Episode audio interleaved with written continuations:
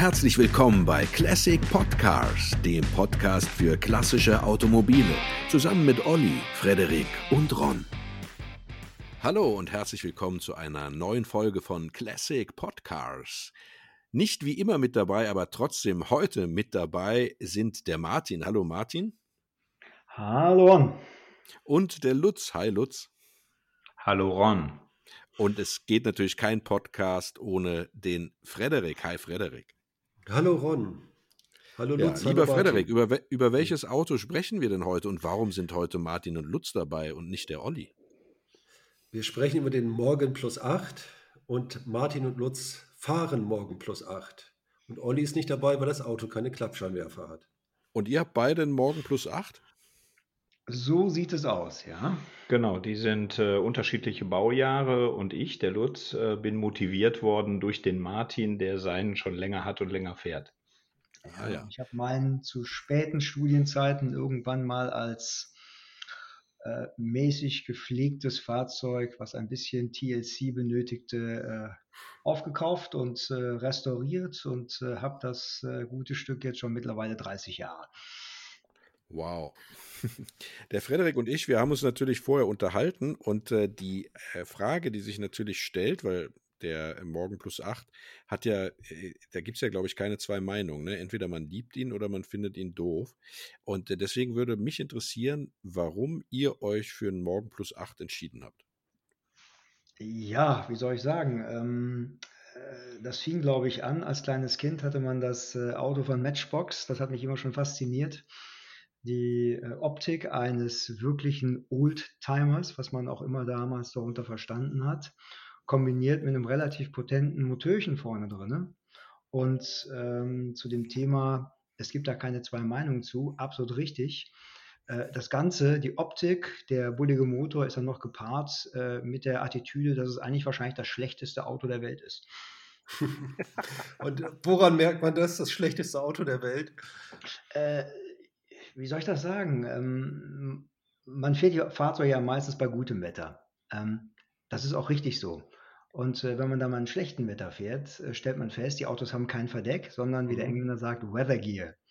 Was okay. nichts anderes ist als eine Regenjacke, die man nicht am Körper trägt, äh, sondern die irgendwie über das Auto drüber äh, gestülpt ist. Und da, das Wasser kommt beim Regen überall rein. Mhm. Das, das heißt, schneit sogar rein wahrscheinlich.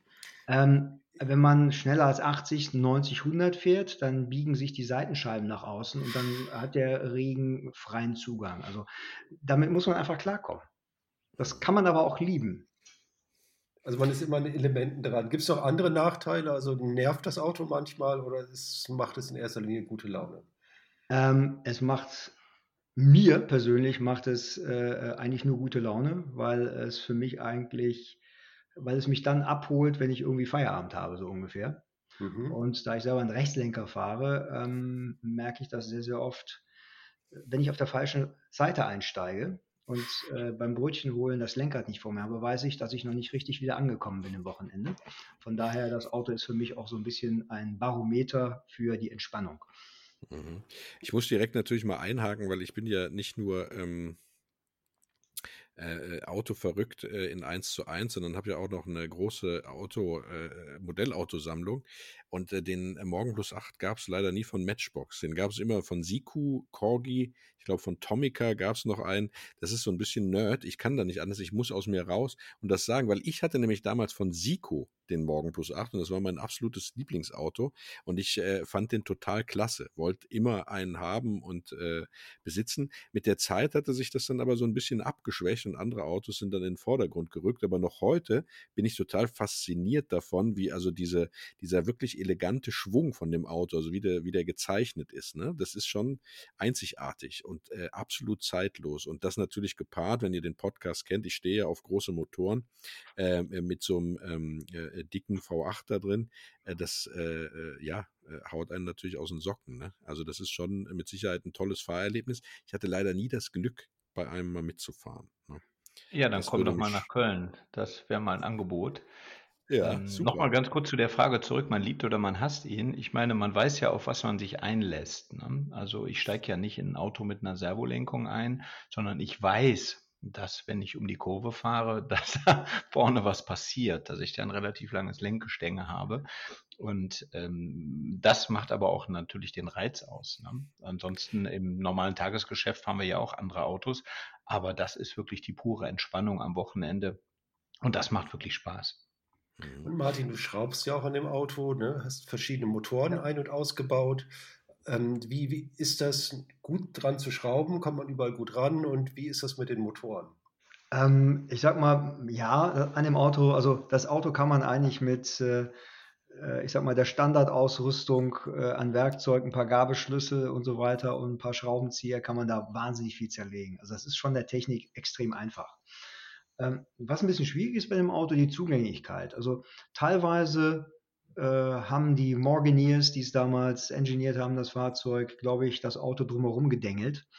Das heißt, nicht jedes Bauteil äh, bekommt man so einfach raus. Aber es geht alles und vor allem äh, die Einfachheit ist, ist unglaublich. Wenn man alleine sieht, die Vorderachse ist eine gerade gefederte Vorderachse. Ähm, ich glaube, die hat man zum Schluss beim Kutschenbau letztendlich vor, vor, vor den Weltkriegen äh, so geplant. Aber der Morgen fährt damit. Ja? Und ähm, allen, äh, ich sag mal, allen Spöttern zum Trotz, äh, mit dem Auto kann man verdammt flott um Kurven fahren. Wobei ich äh, jetzt nie sagen würde, man äh, kann sich letztendlich mit irgendwie modernen Autos messen. Da weit gefehlt. Das sind immer solche äh, Anekdoten, die erzählt werden. Aber langsam ist das Auto beileibe nicht. Und was ist der beste Motor, den du drin hattest? Was ist dein Lieblingsmotor? Ähm, der Lieblings, ja, also man kann ja dieser, dieser V8, das ist ja ein ehemaliger Buick, also das ist eigentlich aus dem amerikanischen Markt, hat man den, glaube ich, als Lizenzbau damals übergeholt. Ah, okay, das ist gar kein Rover V8 in dem äh, Sinne. Doch, der, aber Rover hat sich damals dem, äh, jetzt, das kann ich nicht, ich sag mal, ich habe es mir nur erzählen lassen, dass das mhm. letztendlich eine Buick-Konstruktion ist, die man rübergenommen hat in den USA ist er nicht gelaufen, der Motor, weil er zu klein war. Mhm, Small Block. Äh, Small Block. Ja, ja, also das ist below Small Block. Und äh, es war halt ein Aluminiummotor, der relativ leicht ist und der ist auch nicht schwerer als die gusseisernen Triumphmotoren, die vorher drin waren. Und dieser dreieinhalb Liter ähm, gab es halt in Ausbaustufen 3,35, 3,9, 4 Liter, 4,3, 4,6 und äh, dann hat sich äh, John Eames, das ist so ein Tuner in England, und auch TVR haben den dann letztendlich bis 5 Liter aufgebohrt. Und äh, mit 5 Liter bin ich den gefahren. Mit, äh, ich sag mal, dann äh, also zwei großen Vierfachvergasern drauf, amerikanischen. Ähm, das macht wahnsinnig viel Spaß, aber da ist so viel Kraft hinten dran, dass die Hinterachse irgendwann das Zeitliche gesegnet hat, um nicht zu sagen, nach wenigen hundert Kilometern. Und äh, das, der Motor hat dann allem so rumgerupst, dass die ganze Karre gefühlt äh, um, um Jahrzehnte gealtert war innerhalb von wenigen Runden durchs Bergische Land. Und dann habe ich wieder mich entschlossen, das wieder zurückzubauen. Und welchen hast du jetzt drin? Ich habe momentan einen, einen viel, also einen 3,9 Liter, der etwas höher verdichtet ist, mit Vergasern. Mhm. Aber das ist dann nicht diese Rennversion, ne? Ähm, es gibt also es gibt die Rennversionen waren eigentlich immer die Vierzylinder, weil die ein bisschen leichter waren. Mhm. Und äh, ich sag mal, es gibt einen Lightweight und äh, meiner ist ein sogenannter Lightweight mit Aluminiumkarosse. Die gibt es also einmal mit äh, Aluminium beplankten Karosseriekleid und mit äh, Stahl. Und äh, meiner ist ein sogenannter Lightweight und äh, ich habe so eine komische Plakette drauf, Super Sports. ich habe mal versucht nachzulesen, ob es das gibt oder nicht. Ich habe da nichts drüber gefunden. Auf jeden Fall ist das einer, der wohl, wenn man so die, die, den Rahmen sich genauer anguckt, der hat schon eine ganze Menge Historie gehabt und der ist früher auch auf der Rennstrecke bewegt worden. Ah ja, sehr schön. Was mich interessieren würde, ich habe mal mit jemandem darüber gesprochen, der äh, einen ähm, Morgen Plus 8 hatte und habe den gesagt, äh, gefragt, wie sieht's denn damit aus, äh, wenn man so ein Auto restaurieren will? Was sind so die Schwachpunkte? Rostet der viel? Und dann hat er gesagt, ja, der rostet auch, aber viel mehr fault der. Mhm. Und hat da eben dann auf das, auf das Eschenholzgerippe angespielt, ähm, das sich ja unter dem Blechkleid äh, verbirgt. Also ähm, wenn ich richtig informiert bin, werden ja diese ganzen Blechteile nach wie vor oder wurden sie bis 2012 äh, mit per Hand getrieben und dann eben auf dieses Holzgerüst aus Eschenholz aufgebracht, das über 90 Teile umfasst. Ne? Mhm. Ähm, stimmt das denn, dass das so ein großes Problem ist, dass das Eschenholz da fault? Ja, bei den ganz frühen auf jeden Fall. Also bei meinem Fahrzeug ist das definitiv so, weil äh, man hat damals weder Rostvorsorge noch das Holz irgendwie besonders gut geschützt. Ich denke, bei dem Fahrzeug, was Lutz fährt, da ist man da schon, ich sag mal, deutlich äh, weiter gewesen und hat da ähm, mehr darauf geachtet, dass das Holz letztendlich überall in den Bereichen, wo es mit Wasser in Kontakt kam, dass es dort geschützt ist. Bei meinem ist es wirklich so, das fault an der einen oder anderen Stelle. Äh, da passiert das, das, da kann man auch relativ wenig gegen machen, weil wenn einmal das Wasser im Holz war, das ist dann kaum noch zu retten. Also das wird dann wirklich, ähm, wenn man es perfekt haben will, sehr, sehr aufwendig. Und dann und geht's, heißt, denn, heißt es ab zum Schreiner oder, oder wie? Kann man den ersetzen, den ganzen Rahmen, oder geht das nicht, weil das mit dem Blech so verbunden ist? Oh doch, man kann alles mhm. ersetzen bei dem mhm. Auto. Ähm, das ist wirklich wie ein kleines äh, Puzzlespiel. Also man kann wirklich alles zerlegen. Man kann jedes, äh, ich sag mal, Blechteil oder Aluminiumteil vom Holzrahmen runterholen darunter die Struktur erneuern und wieder zusammenbauen. Das also, geht. Man, man, könnte ja sogar fast so weit gehen und sagen, ähm, das machen die bei Morgen selber ja auch. Also ich bin früher Harley gefahren und keine Harley gleicht einer anderen. Und mhm. das ist ja bei den Morgens auch so. Also die, der Morgen von Martin und meiner unterscheiden sich schon deutlich, ähm, ob das äh, Tankeinlässe sind oder solche Dinge. Ich habe einen Tankdeckel hinten drauf, ich habe verschiedene Morgenbücher durchgeblättert. Ich habe in keinem dieser Bücher meinen Tankdeckel gefunden. Das, äh, also man sagt ja auch beim Morgen, die haben halt das genommen, was gerade da war. Aber es ist ein Einzelstück dann jedes Auto. Ja. Charakter. Genau. Mhm hat es mit Charakter zu tun. Wie ist das wie, denn, ähm, Lutz, wie bist du denn dann zum Morgen gekommen? Du bist erst später eingestiegen in diese Leidenschaft? Ja, ich bin später eingestanden. Natürlich, also Martin und ich kennen uns ja schon eine ganze Weile und das hat immer Spaß gemacht. Wir sind auch gemeinsam mit dem Auto schon mal hier in Köln ähm, Rallyes gefahren, also so sommerliche äh, Rallyes ins Bergische. Und da habe ich schon sehr viel Gefallen an dem Auto gefunden. Noch dazu rechts gelenkt. Das fand ich immer super. Und äh, ihr erinnert euch, letztes Jahr am 14.07. gab es in Deutschland die großen Hochwasser. Und an dem Tag ist meine Harley ertrunken hier in Köln in der Tiefgarage. Und ähm, ja, die stand dann 78 Stunden auf drei Meter Wassertiefe und ähm, war gut versichert, von daher war alles in Ordnung. Nur man geht dann nicht einfach hin und kauft sich was Neues. Ne? Also wenn man ein Motorrad mhm. verkauft, genauso wie ein Auto, dann trennt man sich bewusst. Und ich habe mich nicht bewusst und nicht gewollt getrennt und hatte von daher keine Lust mehr, ein neues Motorrad zu kaufen. Und hatte dann eigentlich mit einem TR5 geliebäugelt.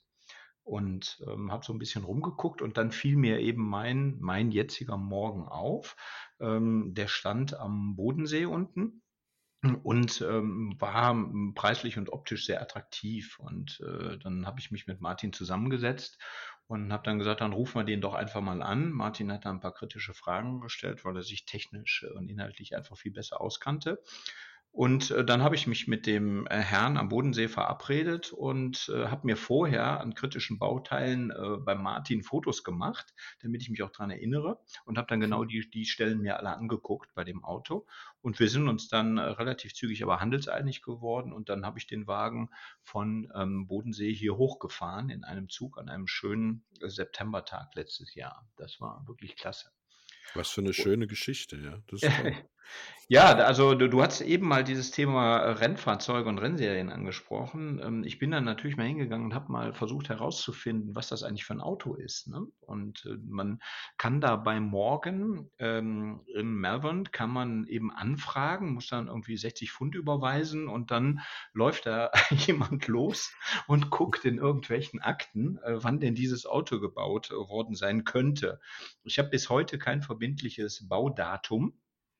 Aber man hat mir dann bestätigt, man kriegt dann so eine äh, Urkunde zugeschickt, wo eben draufsteht, Test Run ähm, Dezember 89 und ähm, X-Works Limited 400. So, und das hieß dann, man hat dann quasi, äh, seit 1990 gibt es ja auch den 3.9er äh, Motor eben. Und das scheint also, wie man das so hat, nach den Betriebsferien ähm, 89 scheint man dann die, die 90er-Serie aufgelegt zu haben und hat dann eben wohl erstmalig den 3.9er Motor eingebaut. und hat dann eine 400er Serie gebaut, weil man irgendwie damit Rennen fahren wollte. Und ähm, ja, dann wurde es still um mein Auto, denn wenn man sich die deutschen Papiere anguckt, dann ist es so, dass das Auto 1992 im Februar nach Deutschland importiert wurde, wurde dann aber nicht erst zugelassen. Das wurde es erst im Februar 93. Und in dem Jahr zwischen 92 und 93 wurde es hier in Deutschland beim TÜV, TÜV Essen vorgestellt, weil das nämlich mit dem 3.9er Motor das erste Fahrzeug war, was mit dem Katalysator ausgestellt wurde, gebaut wurde. Und man hat quasi mit diesem Auto dann in Deutschland diese gesamten äh, Verfahren da durchlaufen, um überhaupt morgen plus acht in Deutschland mit einer grünen Plakette fahren zu dürfen. Und das fand ich schon sehr interessant. Also noch dazu, jeder Morgen ist anders, aber dieses Fahrzeug scheint dann doch noch wieder eine Besonderheit zu haben, äh, äh die natürlich sehr spannend für mich war. Ne? Ja, für uns auch. Also ich meine, das ist natürlich toll, wenn man sein Auto ähm, äh, erforschen lässt oder sich selber mit der Historie beschäftigt und merkt, es ist nicht einfach nur ein Auto von der Stange, sondern es hat einfach schon eine Geschichte, die, die es mitbringt. Ne? Das ist natürlich toll. Und wenn es dann schon sowas ist, wie, sag ich mal, die, die, ähm, ja, die Mutter aller drei Neuner morgens, ja, sozusagen in Deutschland, äh, dann ist das natürlich äh, schön. Also das, das glaube ich, ne? dass, äh, dass das ein tolles Gefühl ist, wenn man sowas rausfindet. Mich würde mal interessieren. Ähm, äh, das wäre jetzt die Frage an dich, Martin. Was hast du denn äh, dem äh, Verkäufer am Telefon äh, bei, bei Lutz Auto für kritische Fragen gestellt? Das ist, glaube ich, interessant für unsere Zuhörer. Ja, was, äh, meistens ist es ja bei den Morgen so, dass die Fahrzeuge relativ wenig gefahren werden. Ähm, weil meistens auch das Wetter nicht danach ist in Deutschland. Und äh, äh, da ist immer die Frage der, der Wartungshistorie und bei wem letztendlich das Fahrzeug gewartet wurde. Und äh, da das Fahrzeug bei einem mir bekannten, in, äh, ich sag mal, im, im Norddeutschen angesetzt, äh, ansässigen Händler war, der sich nur um die Instandhaltung von morgens kümmert, ähm, war dann für mich relativ klar, dass das Fahrzeug aus einer guten Hand kommt. Und äh, wie schon eben angesprochen von euch, äh, die Thematik Rahmen. Äh, ob's, dann gibt es letztendlich ein paar neuralgische Punkte. Also bei dem Fahrzeug vom Lutz handelt es sich auch um eine Aluminiumkarosserie. Und ähm, leider, und das hat es morgen bis zum heutigen Tage, vielleicht nicht bis heute, zumindest für die 3.9er und 4.6er morgens, also bis weit in die 90er Jahre war das so, bördelt man die Kanten von den Kotflügeln um einen Draht. Und der Draht oh, das, Eisen. Das, ruft nach und, Kontaktkorrosion. Äh, die, genau, das ist Kontaktkorrosion und mhm. äh, das galvanische Element funktioniert auch unabhängig davon, ob sich das Fahrzeug in Deutschland oder in England äh, befindet. und äh, da man kann anhand der Kontaktkorrosion und äh, wo der letztendlich eventuell anfängt zu blühen, auch ein bisschen nachvollziehen, wie das Fahrzeug gepflegt wurde.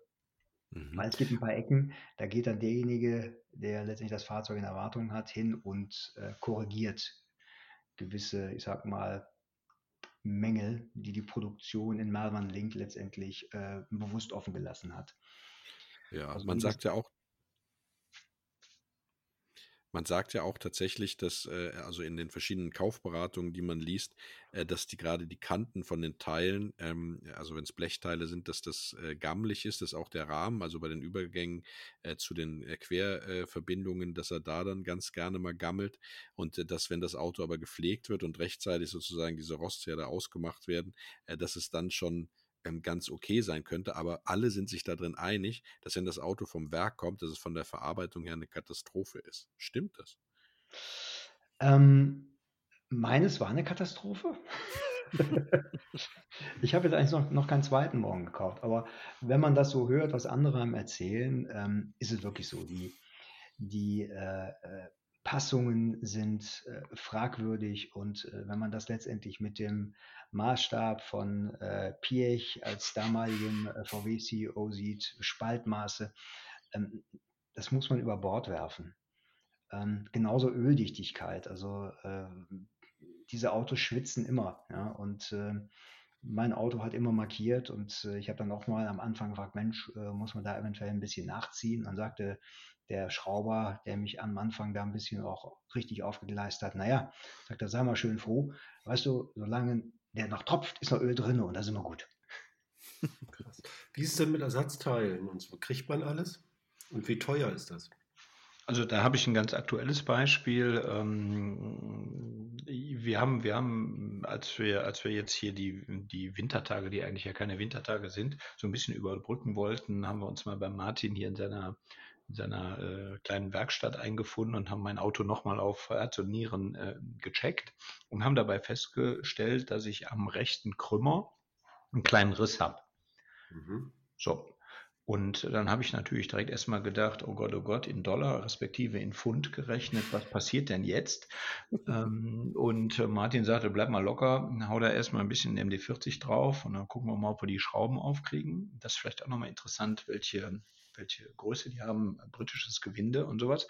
Aber mhm. okay. Ähm, so, und dann habe ich genau diesen Herrn da im Norden der Republik angerufen, der sich um sowas kümmert und habe gesagt, hör mal, ich habe hier ein Problem, mein rechter Krümmer, der hat einen Riss.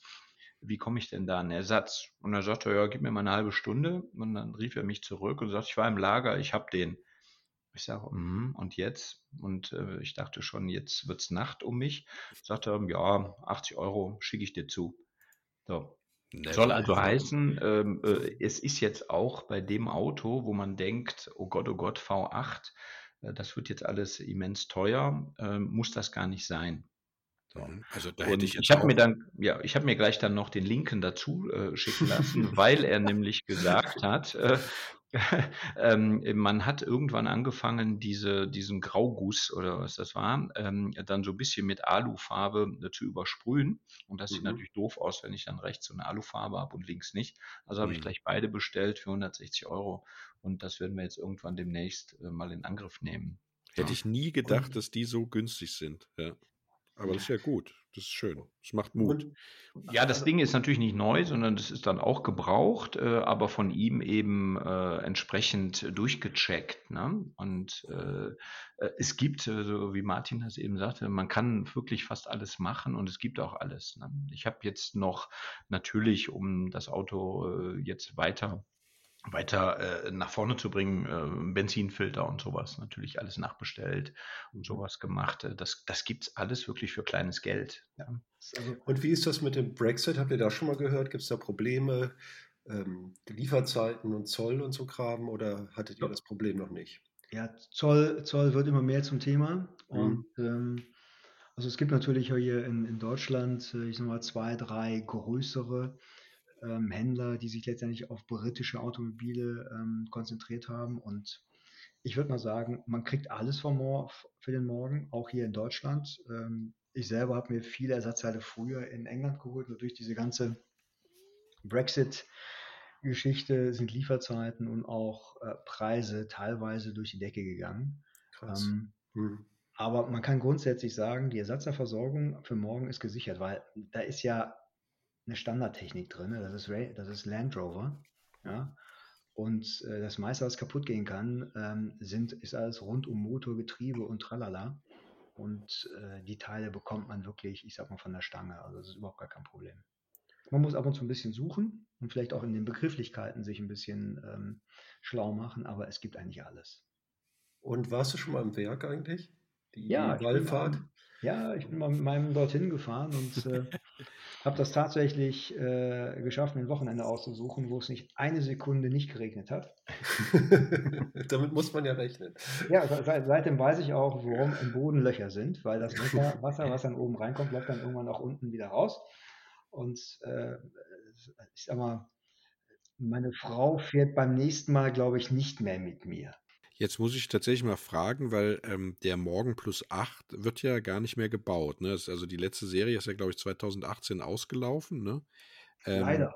Ja. Ist denn da, äh, habt ihr irgendwelche, ähm, äh, irgendwelches Wissen darüber, ob es eine neue Serie gibt oder was, was kann man denn dann in dem Werk sich sozusagen angucken? Also restaurieren die dann alte Autos, die da hinkommen oder äh, ist das Nein. Thema plus 8 für die jetzt da erledigt? Äh, nee, nee, die haben also das, das Thema Plus 8, die haben ja noch diverse andere. Die haben Plus 4, die haben den Roadster oder den auch Six, wie sie ihn jetzt nennen. Three-Wheeler. Und äh, die haben den Three-Wheeler. Äh, Richtig, daher, den bauen die auch noch, ja. Ähm, die haben eine ganze Menge Modelle. Das Einzige, was sie momentan nicht haben, ist äh, einen potenten Achtzylinder. Ne? Hm. Wobei der Sechszylinder mittlerweile auch, das ist ja alles BMW-Technik, die die einbauen. Also die sind von, der, von, den, von den Leistungen her ähm, natürlich den alten Modellen überlegen. Was fehlt, ist äh, der rumpelige Sound des Achtzylinders. Hm. Und ist es denn dann tatsächlich so, dass man sich das, also ich stelle mir das jetzt so vor, so wie du das äh, schilderst, äh, satte grüne Wiese davor, dann eine ganz große rote Backsteinhalle und da kommt man rein, da drin sind keine Wände, sondern da gibt es verschiedene Arbeitsslots. Da werden dann an dem einen Slot werden Karosserieteile getrieben, an dem anderen Slot werden Sachen zusammengebaut. Äh, ist das so oder ist das jetzt eine romantisierte Exakt. Vorstellung? Exakt. Exakt, exakt so. Das ist wirklich, also man, äh, man sieht auch, wie das Werk gewachsen ist. Mhm. Ähm, jetzt ist es bei mir auch schon wieder, ich muss mal rechnen, ja, also 20 Jahre zurück mindestens. Ja, 20 Jahre ist das zurück. Und äh, damals war wirklich so, äh, dass die letztendlich dann das äh, Fahrzeug, den Rahmen auf Böcke und dann hat man das aus der einen Halle rausgeschoben und in die nächste Halle reingeschoben. Und da wurde dann weitergeschraubt. Und äh, jede Motorhaube, und das ist äh, das, was sich Lutz auf jeden Fall angucken muss, ähm, wenn man eine Motorhaube für das Auto bekommt und die erstmalig drauflegt, braucht man nicht der Meinung sein, dass das jemals daran passen würde, dieses Teil.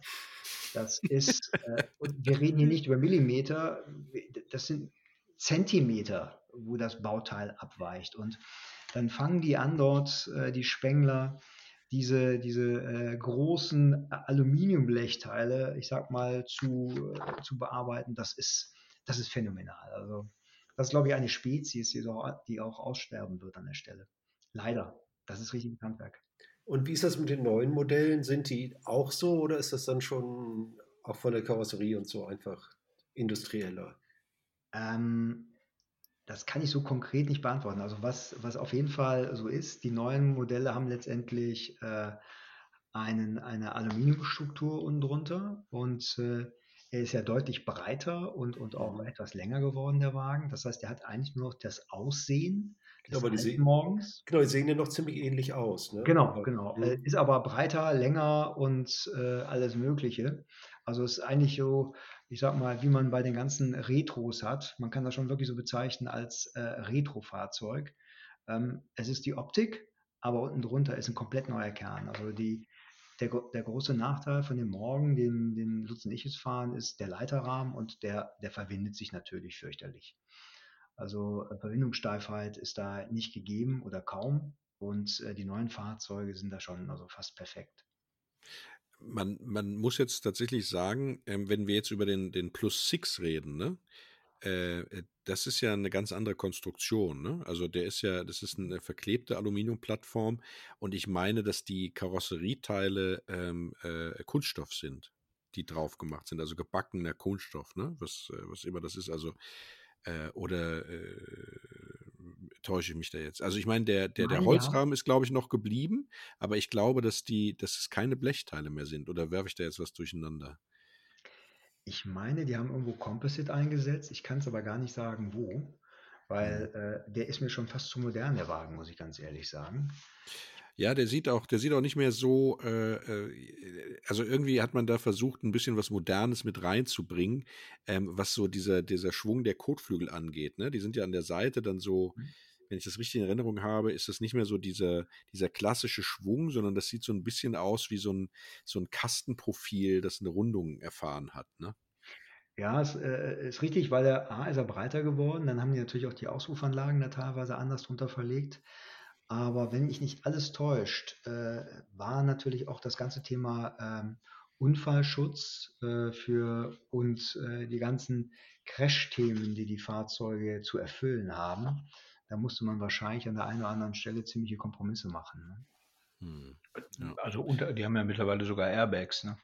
Ja, Echt? Automatikgetriebe und all diese Dinge. Ja. Das, ist, ah, das ist nicht mehr das, was ihr habt, also weniger. Alleine schon, dass wir die Handbremse verlegt haben, ne, ist ja jetzt eigentlich für uns schon wirklich unglaublich. Ne? Wieso habt ihr keine, oder? richtig funktioniert. Ja, mittlerweile ist sie halt ganz normal wie bei einem normalen Auto in der Mitte, so im, im, im Tunnel. Und äh, bei unseren Autos ist das, äh, ist die halt äh, etwas sogar vorgelagert von der Schaltung. Ähm, ist, ist eigentlich ein Hebel, an dem man zieht, wie so ein Schiffschaukelbremser ähm, der dann mit einem Knopf einrastet und äh, den man entsprechend auch wieder löst, indem man eben draufdrückt, ein bisschen noch zieht und zurückgibt. Also wirklich, als würde man hinten wirklich, wirklich auf die Backen etwas verspannen. Das ist die Flight Rate, damit man schneller losfahren kann. Interessant, ja. Wenn, wenn man sich jetzt, ähm, ich meine, ihr seid ja in der Szene drin, wenn man sich jetzt dafür entscheidet, so ein Auto zu kaufen, ähm, äh, was muss man denn da rechnen, wenn man jetzt, sage ich mal, äh, nicht den frühesten haben will, sondern, sage ich mal, einen nach 1977, der schon technisch etwas in Anführungsstrichen ausgereifter ist und vielleicht jetzt auch keine totale Bastelbude, sondern der äh, gepflegt ist, aber vielleicht so die ein oder andere Stelle hat. Was muss man denn dann da so hinblättern? Also ein gutes Fahrmodell. Also ein gutes, das ist natürlich immer eine, eine sehr ähm, subjektive äh, Sache auch, aber ich glaube, wenn man in den Markt guckt, die einfachsten, also die günstigsten Modelle liegen irgendwo in der Gegend von 40, 45.000 Euro. Und da ist bei den meisten, werden die zu dem Preis angeboten, weil da ein ziemlicher Wartungsstau dran ist. Und äh, wir wissen alle, was heute, ich sag mal, eine, eine Werkstattstunde kostet. Also ich glaube, ein gutes Fahrzeug was einen, ich sag mal, die nächsten zwei Jahre ohne große Probleme äh, bewegt, muss man mindestens zwischen 50 und 60.000 Euro, denke ich, anlegen. Aber Lutz, du hast ja da auch ein bisschen reingeguckt in den Markt. Ja, genau.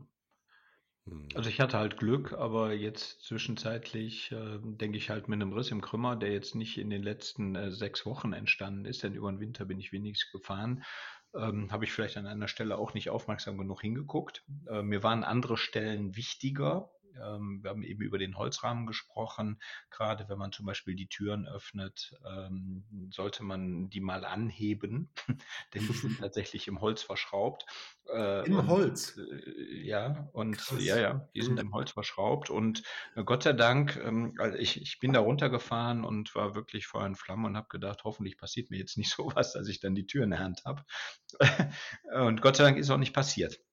Aber das sind Dinge, auf die man achten sollte. Ähm, andere Dinge ähm, sind eben dann normale Verschleißerscheinungen, die auch nach 30 Jahren dann mal passieren dürfen. Ähm, ja, ich denke auch so, um ab, also wenn man wirklich Glück hat, liegt man irgendwann so äh, Mitte 40. Ne?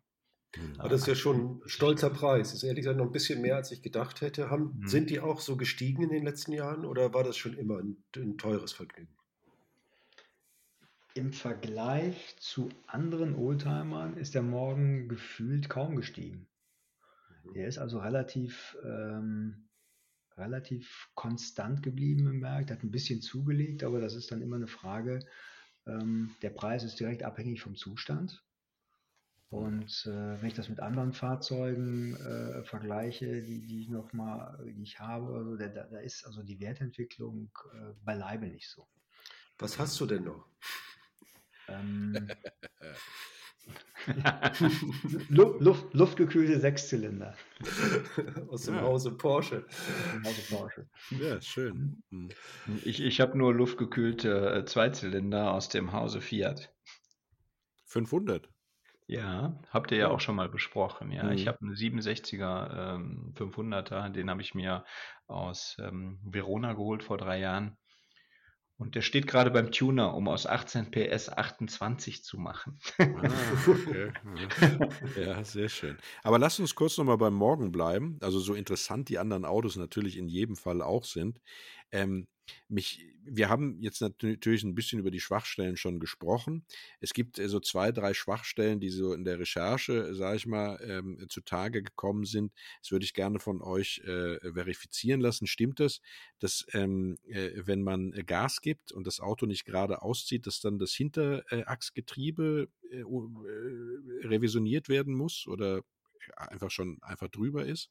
Ist das ein Indiz dazu? Und was gibt es noch so für Stellen, äh, die man als ähm, äh, Laie, sag ich mal, sehr leicht äh, bekommen, an die Hand bekommen kann, um zu überprüfen, ob man vor einer totalen Fritte steht oder ob das Auto äh, vielleicht ganz gut ist?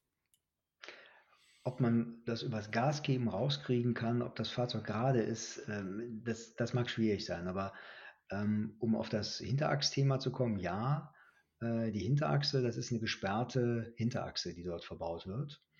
Und ähm, der Morgen hat ordentlich Dampf und hat kaum Gewicht auf der Hinterachse. Äh, dazu kommt, dass es eine Starrachse ist, die bei den frühen Modellen noch an Hebeldämpfern hängen, ähm, an Plattfedern. Also einfacher kann man, glaube ich, eine Hinterachse nicht bauen und billiger, glaube ich, auch nicht.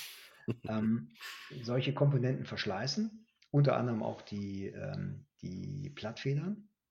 Und ähm, wenn man also ein nicht gerade auslaufendes Fahrzeug hat, muss man da, glaube ich, mal dran gehen und gucken, was ist da defekt. Alle, jedes Einzelteil für sich ist äh, bis auf die Hinterachse äh, extrem günstig. Und äh, wenn ich jetzt mal auf mein Autos übertrage, ja, der lief am Anfang gerade bei höheren Geschwindigkeiten nicht richtig geradeaus und äh, war sehr unruhig. Und ich habe zuerst hab lange an der Vorderachse rumgebaut und alles Mögliche probiert mit anderem Sturz und dies und das und jenes. Und irgendwann stellte sich dann nach zwei, drei Jahren raus, es kam von der Hinterachse.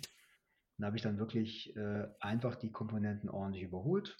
Was man äh, im Zubehör immer gerne bekommen kann, sind so Panhardstab und Hinterachsabstützungen. Das sind einfache Streben, die das Fahrzeug einfach ein bisschen strammer abstimmen. Und äh, dann läuft das Ding normalerweise geradeaus und das gilt eigentlich auch als unkaputtbar, wenn das einmal ordentlich eingestellt ist. Hm. Wo man sonst noch darauf achten muss, ist, äh, ich hatte es eingangs gesagt, die gerade gefederte Vorderachse, da sind so Bronzebuchsen drin, die verschleißen sehr, sehr gerne, weil die werden ähm, witzigerweise über den Ölkreislauf geschmiert. Man hat also beim Morgen vorne im Fußraum so einen kleinen äh, Knopf, wo keiner so richtig weiß, was das ist, wenn man sich damit nicht auseinandergesetzt hat. Und das ist letztendlich ein Knopf, mit dem man aus dem Ölkreislauf das Motoröl in die Vorderachse pumpt, über die Kingpins. Und ähm, das kann man zum Exzess treiben, dass das Öl dann unten rauskommt und über die Scheibenbremse läuft, weil das Bremsverhalten nicht unbedingt verbessert. Ähm, das ist aber auch so ein Thema, äh, die meisten werden dann umgestellt von der Ölzufuhr auf äh, Fett. Ähm, eigentlich bei allen Fahrzeugen, die ich soweit kenne. Und wenn man das vorne, ich sag mal, sich einmal angeguckt hat und mit Verstand überholt hat, ohne groß Geld in die Hand zu nehmen und hinten genauso, hat man da eigentlich ein, ein super zuverlässiges Auto. Mhm. Dann nimmt man sich noch die Benzinpumpe äh, zur Brust. Das ist so ein altes, äh, ich sag mal, klackernes Teil, was letztendlich beim Land Rover Serie 1 schon ihren, seinen Dienst verrichtet hat. Äh, und äh, ersetzt das durch was Verlässliches und dann hat man eigentlich ein super zuverlässiges Auto. Mhm. Und sag mal, Martin, was ist denn so die, der goldene Jahrgang? Also wenn du dir einen kaufen würdest, was, was sind die besten Jahre gewesen? Hm. Das ist immer schwierig. Ich habe selber ein 80er Modell oder ein 79er. Ähm, ich persönlich bin ein Freund von den Vergasern, äh, weil die relativ frisch laufen. Die, die frühen Cut-Modelle, ähm, die galten als weniger dynamisch. Mhm. Ähm, aber es ist einfach, das ist, glaube ich, eine Geschmackssache. Also wenn ich den, den 4 Liter vom, vom äh, Lutz fahre, der, der, der läuft ganz anders. Der ist sonorer, der ist irgendwie gepflegter, der hat ordentlich Bums, überhaupt gar keine Frage. Ähm, die Vergaser sind irgendwie ein bisschen grelliger, lauter, ähm, ja auch ein bisschen nerviger wahrscheinlich für die Nachbarschaft. Ähm, wenn ich den anmache, äh, weiß jeder, dass ich Brötchen holen gehe. Das wäre mein Auto. Ja, dann kommen, dann kommen die Nachbarn und äh, winken dann raus, dass ich noch Brötchen mitbringen muss. Äh, Mache ich dann gerne, aber muss auch nicht immer sein. ja, also äh, die Frage, die sich ja doch eigentlich stellt, ist Viergang- oder Fünfgang-Getriebe, ne? Also vor Klar, 77 oder nach 77? Klares Votum fürs Fünfgang. Das, die Viergang Mossbox ähm, ist eine Herausforderung. Und sie ist laut. Ja, die ist ja des, deshalb vor allem eine Herausforderung, weil der erste Gang nicht synchronisiert ist, richtig? Mhm. Äh, erstens das. Und äh, die hat Fertigungstoleranzen, ich weiß nicht, ob man das noch Toleranz nennen kann. Ähm, das, ist schon, das ist schon spannend. Also äh, ich kenne auch die Gerätgetriebe aus den alten Jaguars. Ähm, die sind einfach, das war damals das Maß der Dinge in der Zeit. Aber man hat die letztendlich dann noch in den 60ern und in den 70ern verbaut, äh, wo ganz andere Möglichkeiten da waren. Und sie sind einfach höllenlaut. Also in einem Coupé kann man sowas zum Beispiel in Mossbox nicht fahren. Da, da wird man taub drin. Ja, das ist interessant, dass du das sagst, weil ja ähm, äh, zumindest nach den, den, den gängigen Quellen äh, die, die Morgen plus 8 äh, mit der Mossbox äh, dann doch diejenigen sind, die teurer sind, äh, weil sie irgendwie ähm, englischer, äh, urtypischer, ähm, archaischer sozusagen sind. Ähm, aber du bist jetzt auch derjenige, der bestätigt, dass das Fünfganggetriebe eigentlich besser zu dem Auto passt. Ne? Ähm, in meiner Wahrnehmung ja. Ähm, ich weiß, dass, also, dass, dass, dass das so ist, wie du es beschreibst. Der frühe, der die Mossbox hatte, war auch noch schmaler. Und äh, wahrscheinlich sind das eher die, die Menschen, die so äh, auf die sammeln, die letztendlich ein, ein Matching Number oder wie auch immer sauber dokumentiertes Fahrzeug haben möchten. Ähm, da sind die wahrscheinlich, also wenn das, wenn das so einer ist, der sowas sammelt, dann ist er da wahrscheinlich sehr gut mit äh, aufgehoben. Ja? Aber ich persönlich äh, würde wahrscheinlich sogar so ein Fahrzeug auf einen Fünfgang umrüsten. Hm, okay. Ja, meine Fragen sind erschöpft, Frederik. Ich weiß nicht, wie es dir geht. Ja, bei mir auch. Also war super interessant. Vielen, mhm. vielen Dank, dass ihr eure Erfahrungen mit uns und den Hörern und Hörerinnen geteilt habt. Das war echt sehr, sehr spannend. Ja, ähm, das war's von unserer Seite. Das war wieder ein äh, Classic Podcast. Podcast. ähm, heute mit Martin und Lutz, die uns einen kleinen Einblick in die Welt des Morgen plus 8 gegeben haben, oder man kann sogar schon sagen, einen großen Einblick äh, gegeben haben. Wenn euch die äh, Folge gefallen hat, dann schickt uns doch einfach eine E-Mail an nettemenschen at classicpodcast.de. Dasselbe gilt natürlich, äh, wenn euch die Folge nicht gefallen hat oder ihr konstruktive Kritik habt. Und es gilt natürlich auch, wenn ihr euch ein Auto wünschen wollt oder etwas dazu beizutragen habt zum Thema Morgen plus 8. Dann einfach eine Mail an nettemenschen at classicpodcast.de. Ihr findet uns auf dieser, äh, auf äh, Apple Podcasts, auf allen gängigen ähm, äh, Podcast-Plattformen und äh, wenn euch die ganze Sache, die wir hier machen, gefällt, gebt uns ein Like, das ist immer gut. Und äh, ja, an dieser Stelle bleibt mir nur Danke zu sagen. Danke vor allem an äh, Martin und Lutz, die heute bei uns waren. Und danke natürlich an Frederik, die wie immer äh, ähm, äh, hier sehr schön ähm, mit durch die Sendung geführt hat. Und wir hoffen, ihr bleibt uns gewogen. Und wir sagen Tschüss, bye bye und auf Wiedersehen. Tschüss. Tschüss. Tschüss. Tschüss. Danke euch.